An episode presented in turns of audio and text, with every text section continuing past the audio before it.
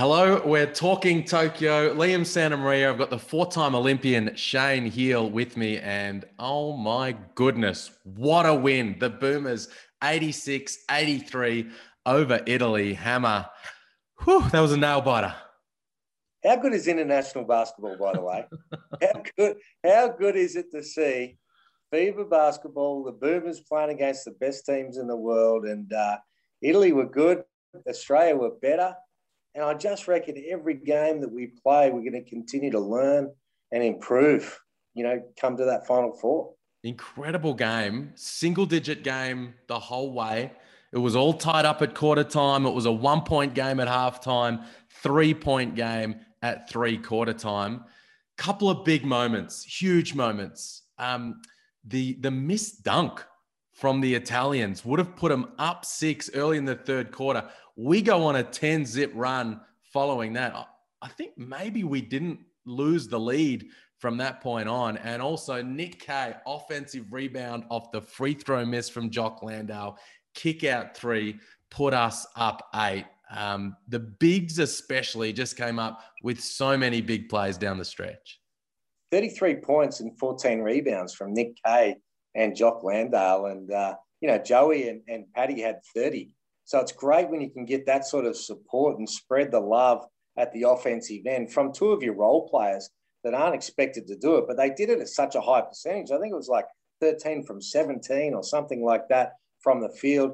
They're just great complementary players. And Nick Kay just has a habit of playing above himself. And you think that he's undersized and non athletic, but he just gets to the right spot at the right time. And like I say, complements these other stars. Yeah, he was incredible. Jock as well, like you say. Also, Baynesy, they what 15 and 7 for Kay, 18 and 7 from Jock, 14 and 7 from Baynes, 16 offensive rebounds to six. And in a, after that first game, where you know a couple of those bigs were pretty quiet, four points from Jock, four points from Baynesy.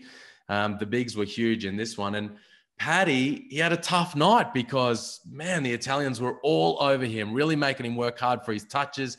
Then the Aussies started going up to more of those step up elbow catches, get Paddy on those blind pig actions, and things started to flow from there. And his unselfishness came to the fore. And man, in the end, that that is such a big win. Every win in this tournament is massive, but when it was so close the whole way, to come up with that win, huge for our team. Yeah, I mean, it really was. And, you know, it's funny, you speak to fans, and they're like, oh, Italy, well, take care of them. It's only Italy. And it's like, these guys are legit. They beat mm. Serbia to be able to get there. I mean, they're, and they're hardened. They've got veterans that play in the Euro League. You know, they've got the NBA guys in that as well. They had belief and momentum that they could beat Australia. But you're right. To have Patty Mills as that key target is fantastic for us. Even when he has a bad night, because then everyone else can chip in. Everyone else can play their little role, get the little cheap points. You know, Paddy's going to come through when you need the big points. And uh, I just like the balance of our team right now. You know, Goorj got it down to about an eight man rotation, which I thought was good as well. I think some of those minutes will adjust a little bit. Um, you know, I think Thybulle and, and uh, Dante probably need to get a few more minutes. Delly played a lot of minutes, and, and I think they could probably take some of his as much as I'm a big fan of Delly, um, but I, I, like where we're going. Talk to me about the, the point guard play between Delly and, and Dante, really kind of splitting those minutes. Um, Dante, another mixed bag tonight. Four assists, but also four turnovers. Delly had all kinds of trouble staying in front of Nico Mannion for a lot of stretches throughout tonight. What are your thoughts on the point guard play at this point in the tournament? Yeah, I mean, it's interesting. I mean, both those guys have hardly played for the last couple of years, and that was mm. one of the big concerns coming into the tournament. Both unbelievable quality international players that have proven we know that, and I think they'll get better as time goes on, particularly Dante. Um, but we struggled in the first half to stay in front of our man. There was mm. way too many um, you know, easy baskets, too much penetration. We gave up way too many points and we were playing really quick. We like we want to be disruptive. We want to be a great defensive team, but you got to play the odds as well. You don't want to be gambling too much. You can't get up and in and allow blow bys to be able to get easy points. You got to make people work for it at an international level. And I thought they did a much better job at that in the second half. 26 assists from the Boomers tonight on 32 made field goals. Seven guys had multiple assists.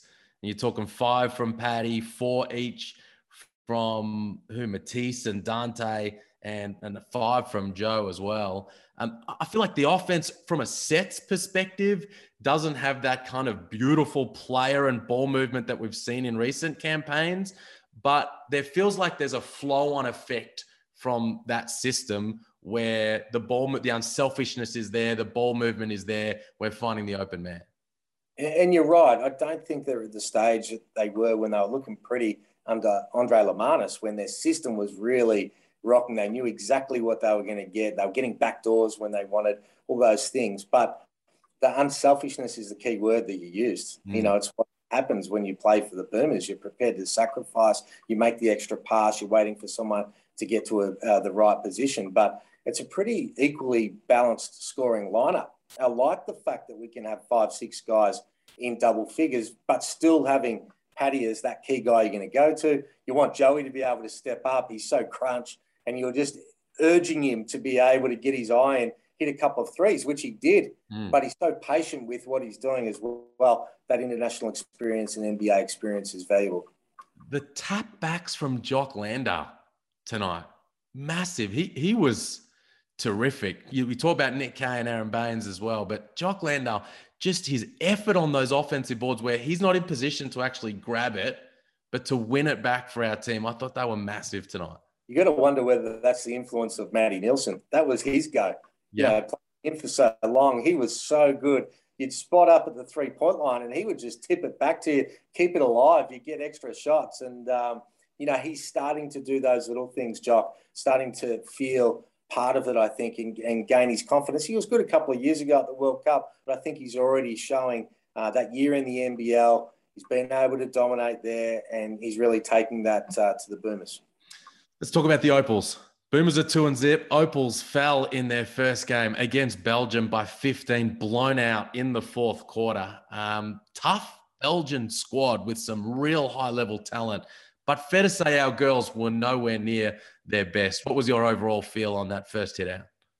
Yeah, it was a tough loss for them, wasn't it? Um, up one at three quarter time, but just blown off the court in the last mm. quarter, outscored by 16. And um, again, they struggled to stay in front of their man. There was just way too much penetration, easy baskets. They looked so well drilled, the Belgium team, though, didn't they? They extra passes, they went through their best player time and time again. Our pick and roll defense wasn't on song, and we just gave up too many easy ones. And then it was at a stage where we were just struggling to see who was going to go make a play at mm. a time needed. I think Ezi obviously is a star of the future. She was great last night, mm. um, but she's not somebody you're going to throw the ball to and say, "Go get me a bucket against the defense." And just felt like we lacked that a little bit last night. And um, I think going into the tournament, you looked at the way Sammy Whitcomb was playing, and you just thought, "Wow, that is a player that I think can bring the passion, create points both by putting it in herself, but creating for teammates as well. And we just lacked that a little bit last night. Do you think is Steph Talbot? Does she have some of that? Is I mean, her. I think we missed her a lot last night, and I felt like watching the warm up games. I quite liked what we had on the wings there with Bec Allen, Steph Talbot, Jenna O'Hea coming off the bench. And do you feel like we missed her in that regard last night? Oh, there's no doubt. I mean, with the WNBL season she had, and some of the games she's had in the WNBA, she's been fantastic. So she was always going to play a critical role. And uh, as soon as she was out of the lineup and they started to go to some of the reserves, just didn't have that same pop mm. to be able to contribute both in containment on defense, but also being able to put the ball in the hole and uh, just had too many dry patches as well. Well, the Opals next play on Friday night against China. Hopefully, they can bounce back. Meanwhile, the Boomers are flying two and zip. A win over Nigeria, a win over Italy. Big one tonight. And uh, next up, they'll take on the Germans. And uh, we're all loving life. How could you not? Well, we're in lockdown and we got the opportunity to be able to watch these games international level. It's fantastic. The Boomers are looking good. The Opals can bounce back. They'll win the next two games and then they'll have one massive game to get to the final four. So uh, I wouldn't be writing them off right now. Awesome, man. Thanks for jumping on, and we'll speak soon. Thanks, mate. Appreciate it.